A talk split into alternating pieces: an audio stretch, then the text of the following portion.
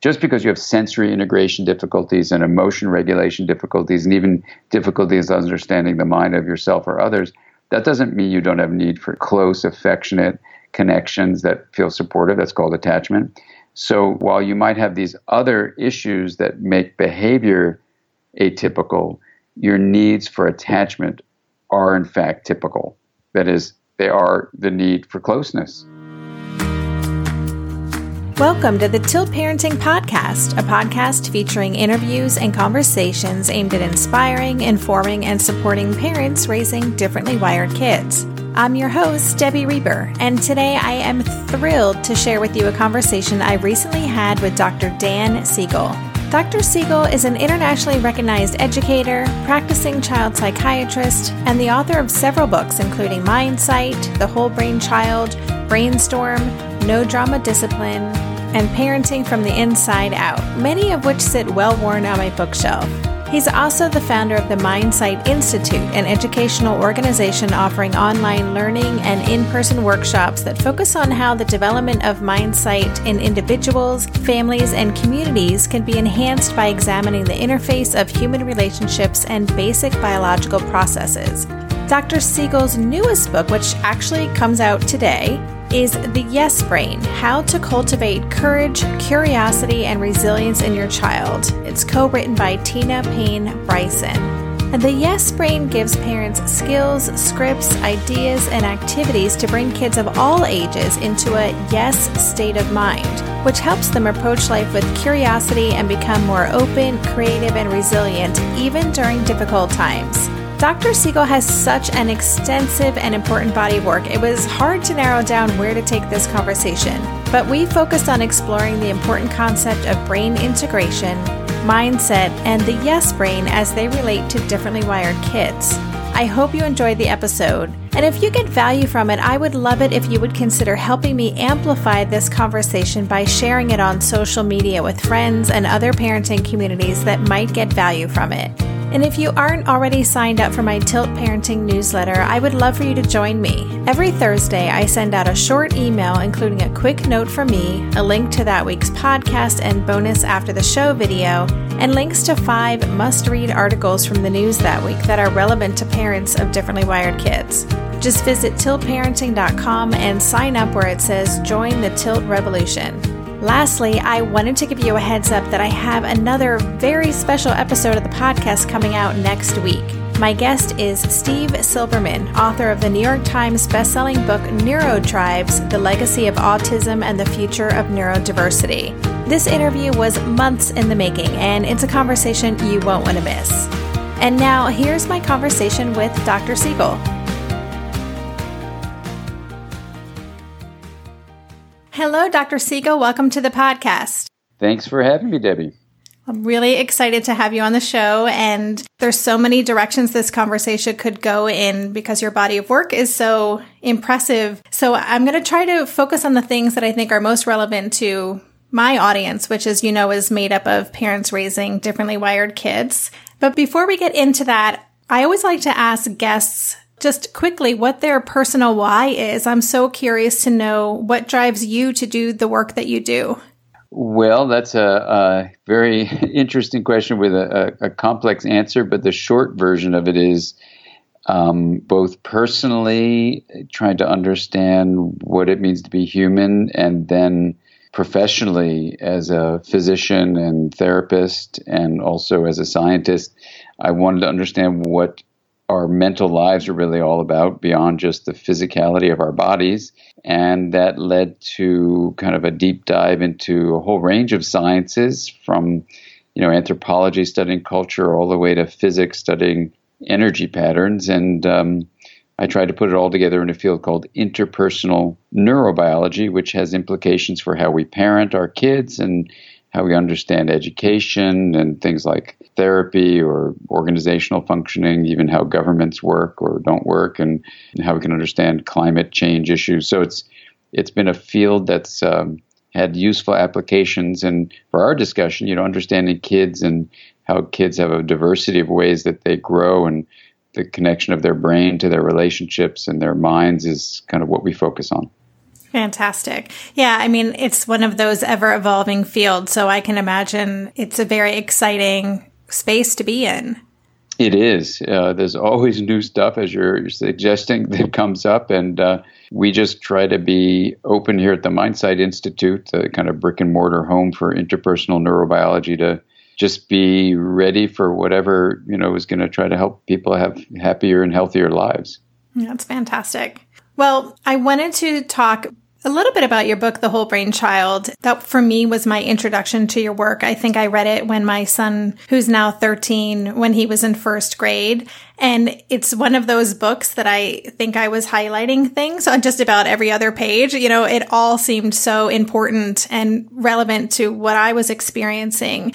So I would love if you could talk a little bit about you know, one of the key issues of that book is integration of the child's brain. And you talk about doing that in a number of different ways. So could you tell us what integration of the brain is? What do you mean when you say that? Absolutely. So the word integration means how something, like here we're talking about a brain, but you could talk about other things too, uh, has different parts to it. Um, and let's just talk about your body. You know, you have a left leg and a right leg, for example. So, to integrate your experience of walking, you would want to differentiate your left leg from your right leg, but then let them become linked as they simultaneously, you know, lean forward and you step on your left and step on your right and step on your left. So if you weren't integrated, you wouldn't be able to have the smooth and efficient way that we walk. You'd be, you know, hopping around or falling down and stumbling. So integration for walking involves the differentiation and linkage of the left and right leg. In the brain, you have different parts of the brain, and they grow and become what's called differentiated, which means a bunch of the cells in the brain called neurons become differentiated in their connections with each other. So they're specialized or unique or are growing in a very individualized way as a little cluster. And then you take those clusters of neurons that are now having connections with each other. So they're a specialized or dif- just means to make different uh, region. But then for the whole brain to work together, that cluster has got to connect and communicate with other clusters that themselves have become differentiated. So you get very sophisticated and really smooth walking essentially for a brain, you know, smooth functioning when these differentiated areas are allowed to be different. So that's important. But then you take the different clusters and you link them. So those connections can be grown too.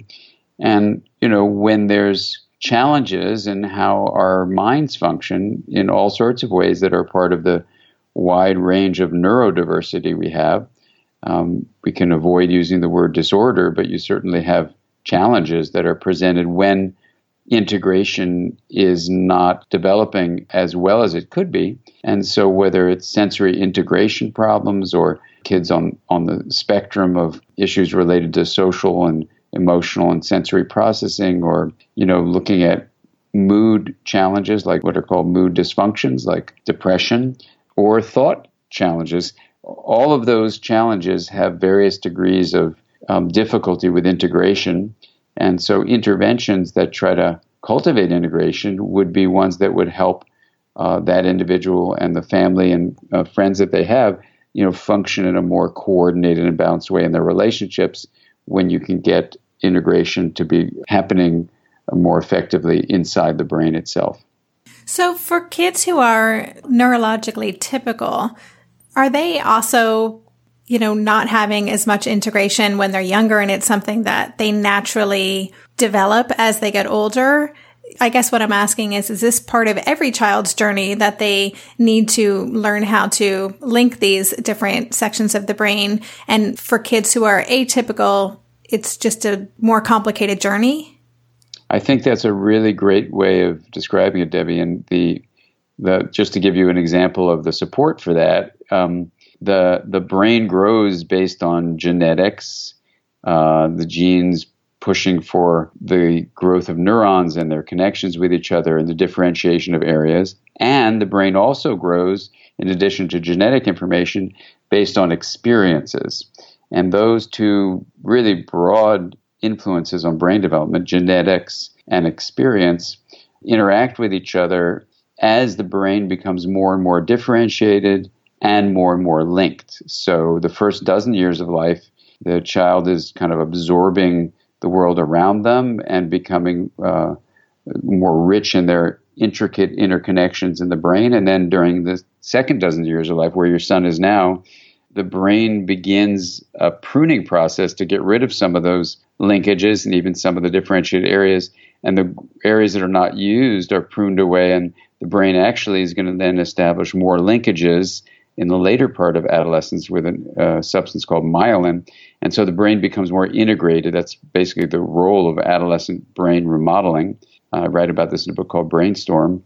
And so you could say that those first two dozen years of life, so till you're around 24, 25, 26, the overarching growth pattern of the brain is to become differentiated and linked in different ways.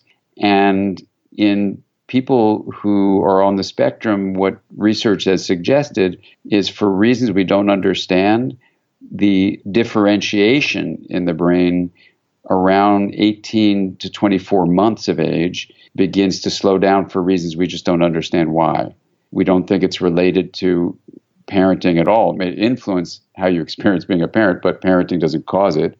And with this decreased differentiation, we're seeing that you need differentiation to get a more integrated brain, which would explain the sensory integration challenges that kids have. And also, you would see difficulties with emotion regulation and difficulties with social cognition, you know, understanding others' minds and one's own mind. And those three things are the main areas that, you know, we talk about neurodiversity and differences along the spectrum those areas are all dependent on integration. And if you don't have differentiation, which appears to be the main thing that happens, then it's going to be hard to develop a more integrated brain because the first step, differentiation, has been uh, hampered for reasons we don't know why. Wow. Okay. So does that make sense? It, How does that feel to you when you hear that? Yeah, it, it absolutely makes sense. I mean, I, I think the question that I imagine most of our listeners want to know is okay, so what do we do about it? you know, when I read your books, I learn so much and I try to apply all these approaches and, and I, I want to get into them more in depth from you. But, you know, and helping our kids develop these things that they may not naturally have or where they have deficits. And how much of an uphill battle are we in, you know, kids who with ADHD or sensory processing issues or anxiety or, you know, kids who are wired differently? Well, you know, the thing that is, I think, so important to remember is that the brain is open to growth and change throughout childhood, adolescence, and even adulthood. So we need to take a deep breath and say, okay, how can I approach the growth of my child in a way that's going to support their particular needs? So if you go to our website, drdansiegel.com, you'll find a podcast where I was actually on the stage with someone with Asperger's syndrome, high functioning person on the autistic spectrum is what he would describe it as. Um, and it was all about neurodiversity. And the big discussion we had, and there were some parents in the room, and it was right before uh, we were all going to the play, The Curious Incident of the Dog in the Nighttime, about a, uh, an adolescent on the spectrum. And you know, it was such a beautiful podcast because, on the one hand, you know, people were saying we have to really talk about neurodiversity and how there's just a range of different ways that people are. And I completely agree with that. And then the parents in the room were basically feeling and saying, but, you know, if we don't say what this is, how can we help our child with the challenges they face? And also in, in the United States, anyway, you know, the funding is only given if you put a name to what you're dealing with and not just say, oh, you know, there are left-handed people, right-handed people. I don't need treatment for being a left-handed person. So they weren't. They were actually being deprived of funding and services for their kids if they refused to say this is an issue that needs some work. So it was a very understandable, complex moment that you'll hear in the podcast, and you'll hear what I said to everyone in the room, including the people with autism, that if you really see it as these three things challenges to integration that lead to sensory integration challenges, emotion regulation challenges, and uh, self and other understanding challenges Um, and the person on stage with me was saying, Yeah, that's my life. You've just described my whole life. I said, Well, then let's give you some support. We don't have to call it a name or a disorder unless you just need funding for that. That's fine. Do whatever you need to do. But in terms of our understanding, there's some difficulties with integration. And let's give you the kinds of integrative neuroplasticity. Neuroplasticity just means the plasticity means you can change with experience. Neuro is the brain. Integrative means let's grow intentionally more integration in your brain. So the people I work with, that's what we do. And the different books I write, Mindsight, or the books you're talking about, Whole Brain Child, No Drama Discipline, or our new book, Yes Brain. It's all about what can you do as a parent to identify chaos or rigidity in a child or adolescent's life that is revealing challenges to integration. And then, in a very specific way, you are prepared as a parent to say, okay, this chaos or rigidity is a sign of impaired integration. I don't have to call this a disorder, but I can certainly call this a challenge to integration. And what my job as a parent is to do, whatever the neurodiverse situation I'm working with, it, with myself or my kids or my friends or anyone, you know, how do I best support people becoming as integrated as they can be? And then we give you the steps to doing that of how you use your relationship to help differentiate aspects of the brain if they're not differentiated, and then using your relationship, which basically means what you're focusing attention on, because we have a saying where attention goes, neural firing flows, and neural connection grows. So, ideally, what we're going to do is use our relationship to inspire people to rewire their brains toward a more integrative functioning, which is true of any human being, as you're suggesting, Debbie. That's not just something with a neurodiverse situation, it's everyone. Everyone needs to move toward integration. So that way, we're all in this boat together. You know, it's always a life journey. And what Tina Bryson and I try to do is lay out the steps that are accessible and practical and that are really something any parent can grasp. So they're really they understand i'm doing integrative parenting whatever your child has or whatever age your child is or your spouse by the way. You know so it's it's just it's just a way of living you know? It's a way of living from the inside out where you realize within you and between you the inside the outside is an opportunity to say where there's chaos and rigidity there's blocked integration where there's blocked integration, I need to focus attention to make things more differentiated and linked. And it's it's quite wonderful and rewarding to see how it actually works. We'll be right back after this quick break. There's so much more to maintaining a healthy gut microbiome than eating a balanced and healthy diet. Travel, certain medications, and of course, something many of us have plenty of in our daily life, stress, are just some of the other factors that can totally throw off our systems. Enter Ritual. They created Synbiotic Plus, a three in one supplement with clinically studied prebiotics, probiotics, and a postbiotic to support a balanced gut microbiome. Their supplement includes two of the world's most clinically studied probiotic strains to support the relief of mild and occasional bloating, gas, and diarrhea. I like Synbiotic Plus because it delivers all this goodness in one single nested minty delayed released capsule designed to help survive the harsh conditions of the upper GI tract.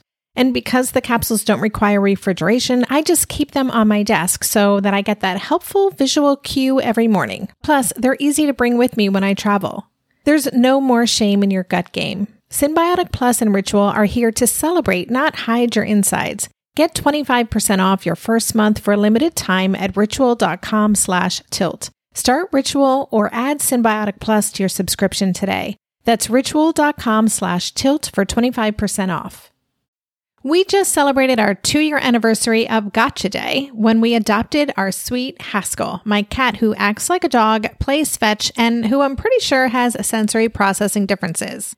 Are you getting a new pet soon? That means you'll need to think about getting the necessities like food, toys, a bed.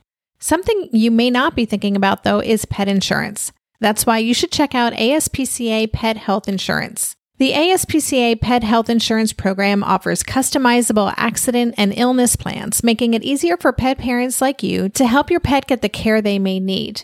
The ASPCA Pet Health Insurance Program has been around for over 18 years, and they've helped more than 600,000 pets during that time. They allow you to customize your plan, helping ensure that your pet's plan is as unique as they are because vet bills can really add up, especially when you're least expecting it. It's simple. Use their app to submit a claim and you'll receive reimbursement for eligible vet bills directly into your bank account. To explore coverage, visit aspcapetinsurance.com slash parenting. That's aspcapetinsurance.com slash parenting. Again, that's aspcapetinsurance.com slash parenting. This is a paid advertisement. Insurance is underwritten by either Independence American Insurance Company or United States Fire Insurance Company and produced by PTZ Insurance Agency Limited. The ASPCA is not an insurer and is not engaged in the business of insurance.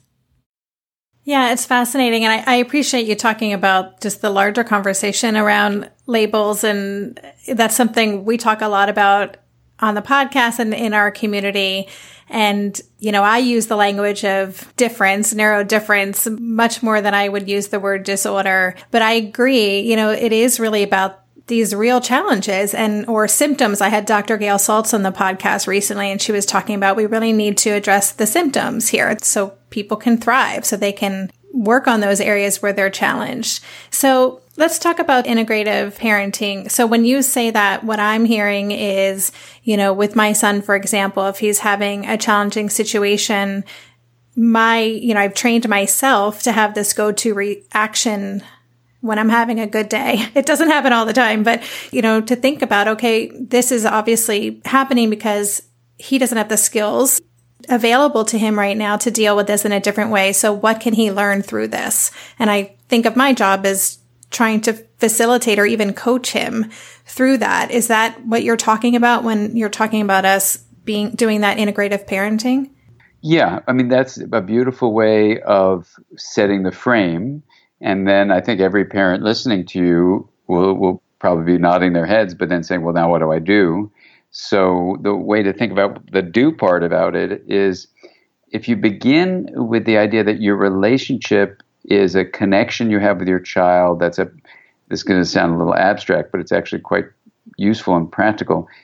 Every relationship is based on a pattern of sharing energy and information flow. And if you just remember the acronym PART, you'll get a feeling for the do part of this, which is I have to be present as a parent. I have to show up and be there. So whatever the challenge is, my child's having a tantrum or you know she's getting really angry at me or whatever whatever you're faced with that doesn't feel like it's in harmony, it's either can be chaos or rigidity generally. It's what we all see in our lives. Then you say, okay, so I have to be present. And the first step is then to be there. The second is to attune, which means I focus my attention on the inner experience of my child, not just their outward behavior. That any parent can do, but integrative parenting means you're attuning to the inner experience of your child, not just to what they're doing with their body and flailing around, but the experience, let's say, being frustrated or sad or feeling embarrassed. So at that moment, when you're attuning to the internal world, you're giving a child, any kind of child who's male, female, older, younger, neurodiverse, neurotypical, whatever, any child, any person, really, when you attune, you allow them to have the experience that their mind beneath their behavior is important to you, their parent. And that's an important relational moment. Then this third thing in part is R, P A R, presence, attunement, R is resonance you resonate with them. So you may feel a little bit of your son's frustration, but it doesn't mean you fall down the floor kicking. But you resonate with your child. And when another person can get a sense that we're present, attuning, and resonating, they have this experience that a patient of mine described a long time ago called feeling felt.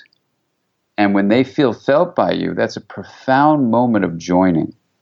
And it's what every human being needs. And in that joining, there's a feeling like I've now become a part of something larger than just my private self. It's where I've become a part of a we. Right now, at that moment, the brain of the individual who's been in a tantrum or is you know stuck in a rigid this or that is expanded in the way that the mind is now experiencing its relational possibilities, not just its embodied reality. So the mind is not the same as just the brain. The mind, of course, includes the brain, but includes the whole body and our relationships. And so when you realize this presence, attunement, and resonance you're offering to your child that moment, you're not fixing anything, you're not trying to change anything, you're just present, attuned, and resonate. At that moment, even if your child's behavior still continues, they're going to have a mental experience of expanding their connection to you. And what develops in your child's brain is the fourth element of part, which is T for trust. So in this trusting state, there's a whole biology to this. You know, I've edited over 60 textbooks in our series for Norton, and one of them is all about this, but I'll just give you a one sentence. That's a whole textbook. You know, when the brain enters the state of trust through these kind of present attuned resonating relationships, so now you've completed the part, the trust that's created turns on what's called the social engagement system. And at that moment, you see, someone who has, let's say, in terms of neurodiversity, sensory integration problems where connecting with another floods them sensorially, you know, what they see, what they hear, what they feel on their skin, what they smell, all that sensation is overwhelming to them, likely because of this integration challenge. So they can't regulate. All regulation depends on integration. That turns out to be the secret of the sauce in the brain. If you don't have integration, then regulation is challenged and you go to chaos or rigidity. That's in a, nutshell. And then, so now what you've done with the trust is you've allowed the brain to become more integrated in that trusting relational state. It becomes more regulated, you see, because now you're creating more integration that moment. And now, what you can do after the way Tina and I say it is after you connect, you can redirect. You can use your relationship now of presence, attuned, resonating, trust to then say to your child, you know, your friend didn't want to come over because he thought, you know, you guys were going to go to the water park, but instead you were going to stay in and watch cartoons and you didn't want to, so he didn't come over. I understand you're so frustrated and you've been throwing the pillows all around the house. I really see your frustration. So you connect that way rather than don't throw pillows around the house, Billy. That's just not right. You got to grow up. You know, your friend doesn't have to come over. He doesn't want to go. He wanted to go to the water park. You know, like that. So this other approach creates the trusting state where the social engagement system is turned on. Everybody becomes more receptive, and that's when learning can happen. And you can teach about the nature of emotions that, of course, you wanted your friend to come over, Billy, and you were looking forward to watching cartoons with him he always thought you're going to the water park, but it's raining today, so we weren't going to go to the water park, and you thought cartoons would be a great thing to do on a rainy day. And he was so frustrated that he wasn't going to the water park, he just couldn't get over his frustration, and you feel sad.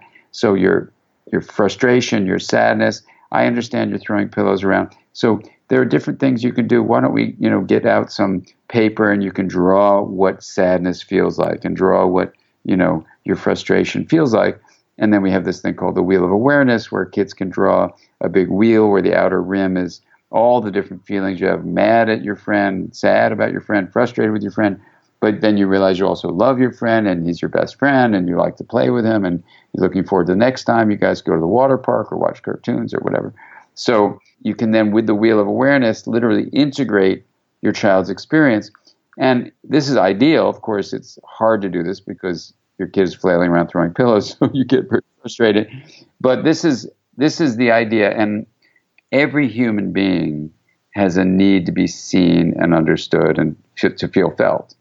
Every human being, and what my research mentor Marian Sigman was able to show research-wise was that you know we knew for sure kids on the spectrum have that condition not because of what parents do, but it affects your experience of being a parent for sure.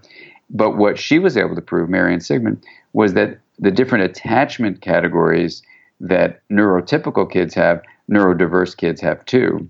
And, and people were like amazed at that. But for us in our research lab with, with Marian, it was such an important research proposal to show because just because you have sensory integration difficulties and emotion regulation difficulties and even difficulties understanding the mind of yourself or others, that doesn't mean you don't have need for close, affectionate, connections that feel supportive. That's called attachment. So while you might have these other issues that make behavior atypical, your needs for attachment are in fact typical. That is, they are the need for closeness. Wow. First of all, thank you for explaining that acronym present, attune, resonance, and trust. I think is going to be so helpful for people. And I'm wondering, is this the kind of thing that our kids over time, there's a cumulative effect, you know? So do they start to understand that this is how we're going to resolve challenging situations? And I imagine you get some momentum going and then it just becomes easier. Is that the way it works? Yeah, it, that's a beautiful way of describing it, Debbie. And I'll, I'll just paraphrase um, the conversation I had with this fellow who was neurodiverse on the panel that you can listen to him say it himself. But this is what I said to him. I said, I said, picture this.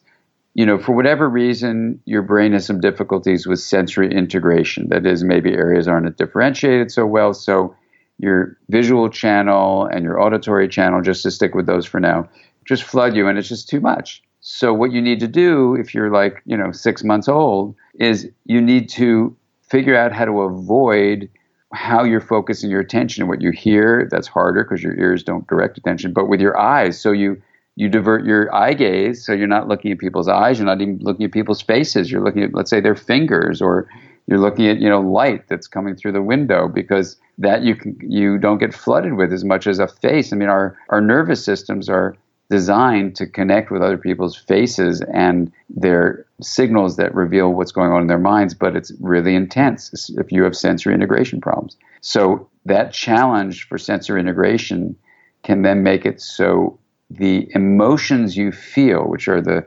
processes in your body and lower parts of your brain that rise up and affect how you think even, you know, they're really intense. So you have super big emotions because of the sensory integration issues but now you're nine months of age, you're 12 months of age, you're getting on to, let's say, uh, 18 months of age, and you've now, because you've been trying to just stay in a kind of equilibrium, you know, to stay in balance and avoiding the input from other people's faces and, you know, engaging with them in a way that neurotypical kids would have been having those learning experience of joining.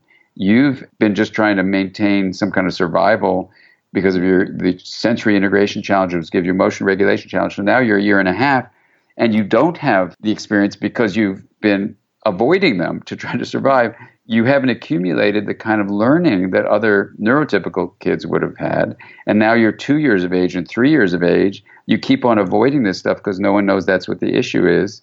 And so now you're four and you're five. And another kid has had five years of focusing attention on the face of other people, looking at their eye gaze, trying to figure out what their lips mean when they are up or down or whatever, trying to understand tone of voice, gestures, all the nonverbal signals that let us know really the bulk of how we know what's going on in the mind of another person is through these signals. And if you look at all sorts of research, I've, I've written a book called Aware, which is kind of talking about this.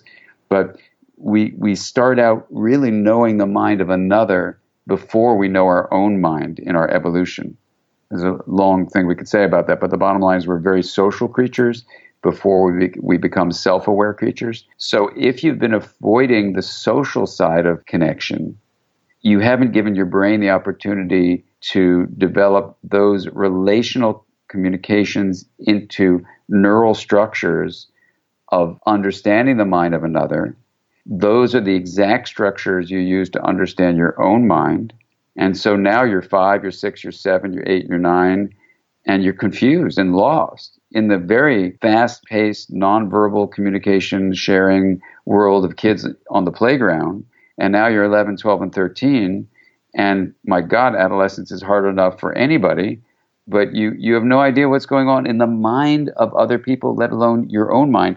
So now you're 15, 16, you can see why it's so disparaging because you haven't had those years. Now, I think it's possible if we slow things down and look at what the fundamental challenge is, which is sensory integration and then avoidance of social contact and then emotion dysregulation, to really work with people to allow them to have the relational experiences where another significant person, like your parent or therapist or somebody, can play this part with you so within a setting where you're not avoiding that kind of connection, you can slowly build up the circuitry of other understanding self understanding, emotion regulation, and then even if sensory integration remains challenging, although that can change a bit too, but that may be the most difficult thing and maybe even the first thing, then you just learn this is who I am. I need to avoid you know loud parties, or I don't like to go to loud movies, or when I watch a movie, I'm at home and I can turn the DVD off, and it's not a dark room. I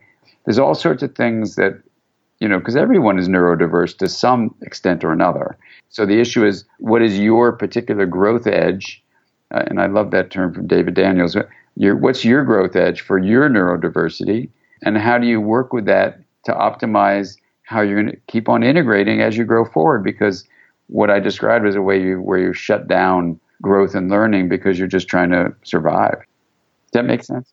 Yes. And I, have never heard it explained that way. You know, the way that you describe these kids really falling further and further behind. It makes so much sense. I just had a lot of aha moments listening to you describe that. And so it does sound, you know, also like early intervention is really important. I mean, that just sheds a whole new light on why we want to get kids support and practice in these areas as soon as we know that something different is going on. We'll be right back after this quick break. Hey there, it's Debbie. I love making this show and sharing conversations about how to support our awesome neurodivergent kids. I've seen how even one little insight from an interview can spark a big shift in daily life.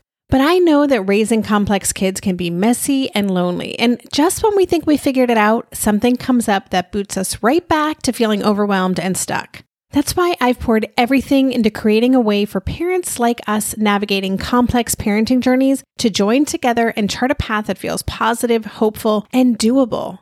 It's the brand new Differently Wired Club experience. In the club, you'll get personal support from me and other seasoned parent coaches, six live calls every month where you can connect and get your personal questions answered, the opportunity to learn directly from authors and experts like I have on this show, monthly themes for getting specific and tactical, an exclusive private podcast feed, and the best, most generous community of parents. Seriously, these folks show up for themselves and each other, and that right there is really everything because it's a daily reminder that we're not alone. Our kids aren't broken, and we have totally got this. The recently rebooted Differently Wired Club is on a brand new platform with its very own iOS and Android app. It is such a great space. However, you learn, whatever your style, no matter the ages, genders, and neurodivergent profile of your children, the Differently Wired Club can help you cultivate the positive shifts you're hoping for. Join us today by going to tiltparenting.com slash club. That's tiltparenting.com slash club. I hope to see you on the inside. Hello, you sentient ball of stardust. My name is KC Davis. I'm a therapist and I'm an author of the book How to Keep House While Drowning, where I talk about ways to make it a little bit easier to take care of yourself when you're overwhelmed, stressed, have mental health issues, physical health issues, or maybe you're just in a hard season of life.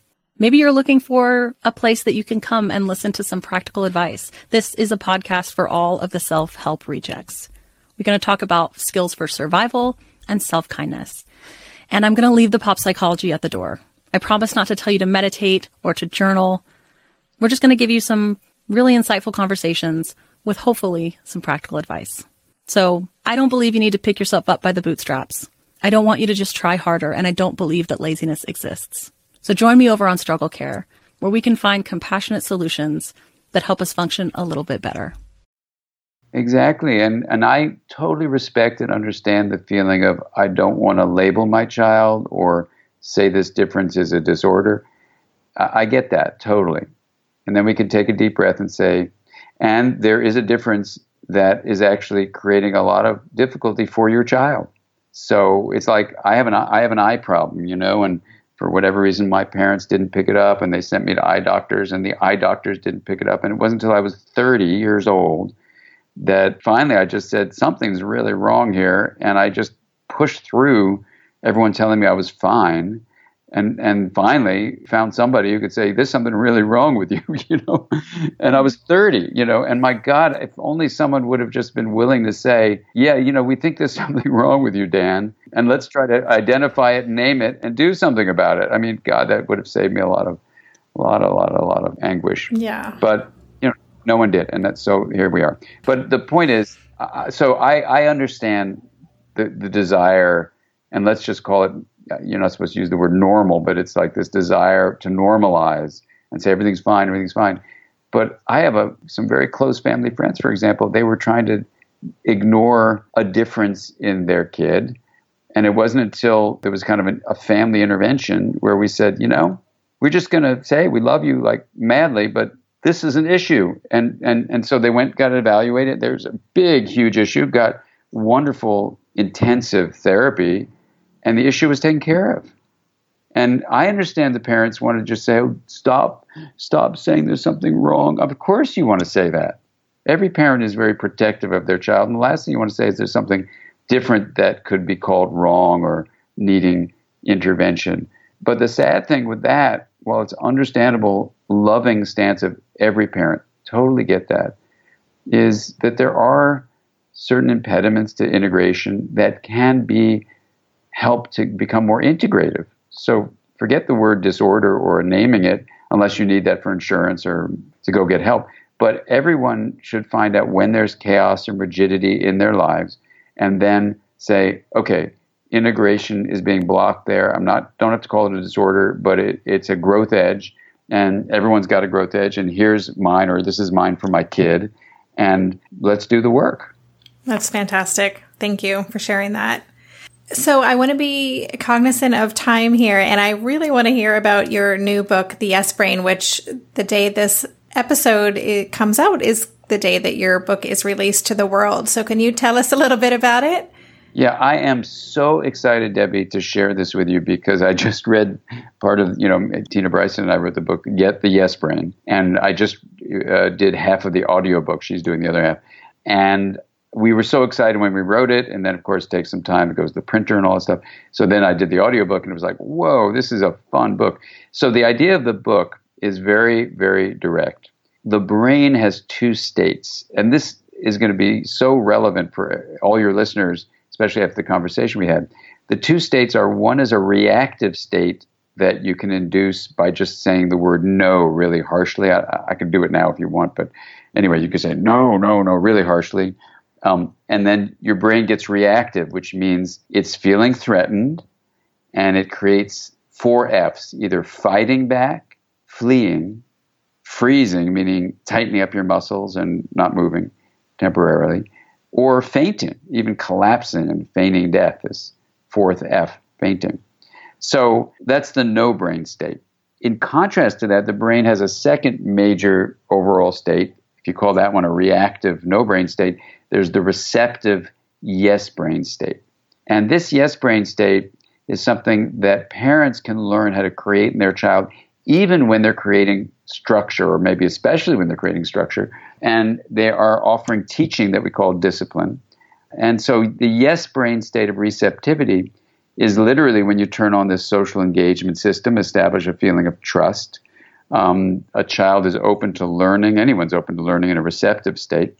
And so, what Tina and I do in the book is we offer four fundamental steps that are essentially coming from a review that I write up in a. Uh, I have a undergraduate and graduate school textbook called The Developing Mind that I wrote. And in that book, um, it kind of summarizes what are the essential functions that come from an integrated brain. And so when you look at that science review, uh, there are many functions, but some of them can be called executive functions and it's what kids on the spectrum have challenges with for sure. It's what kids with ADHD have challenges with for sure. Anxiety, actually, many many people have regulatory challenges, and so if you look at the way you can integrate the brain through the yes brain approach, it comes down to four things that spell. Uh, those of you who know my work, you know I'm an acronym addict. so this acronym was the cheese brie, B R I E, and it's balance. How do you allow emotions and thoughts and sensory stuff to be balanced. Uh, so it enriches your life but doesn't flood your life or shut your life down. And we talk about flowing in this integrative state of harmony, which you can call the green zone, versus being in a reactive state of fight, flight, or freeze, which is the red zone, or diving down into this faint collapse rigidity, which is the blue zone. So we talk about how to feel that in your child and yourself and and try to help the child stay in the green zone, this integrated flow of, of harmony. Um, so that's balance.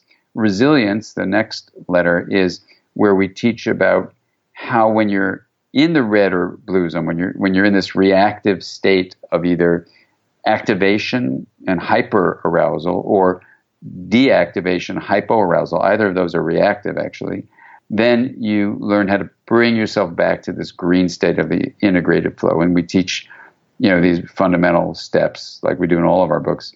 You know, okay, now here's the idea. Now, what, how do you actually apply it? So that's where resilience comes from: is the ability to bounce back after um, being becoming out of whack, you know, out of balance, uh, including flipping your lid and having a tantrum. Uh, then the the others are insight and empathy. Insight is basically, and this would be really great for kids with various neurodiverse differences, you know, where you want to teach insight.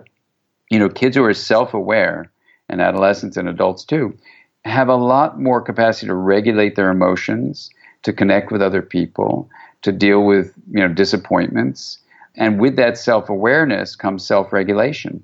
And so we teach the steps of what you can do as a parent to create this yes brain state. It's kind of like Carol Dweck's work. And Carol Dweck is a professor at Stanford. She was really kind to write a, a really supportive blurb for our uh, endorsement for our book.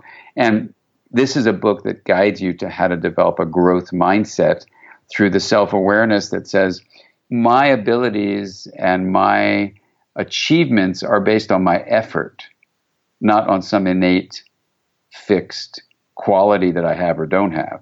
It comes from my effort. So if I feel frustrated that something didn't go my way, a, a play date with a friend, a test at school, a, you know, something on an athletic team or whatever, instead of shutting down and becoming an underachiever, which happens with what's called a fixed mindset, I can have a growth mindset where I say, you know something, that was hard. I wanted to do better on the field. I wanted to do better on the test. I wanted to do better at the play date.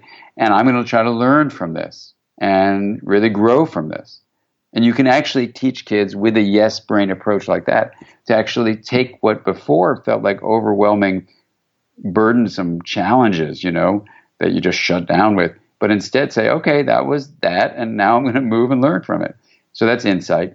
And then empathy is, you know, realizing that all the research on our lives suggests that the mind is not just inside of us, it's also between us. And if you want a healthy mind, sure, you want to have insight for sure, but you need to have empathy, which includes understanding the mind of another, taking their perspective, but also feeling happy for their happiness and really concern when they're not well, what's called compassionate empathy or compassionate concern.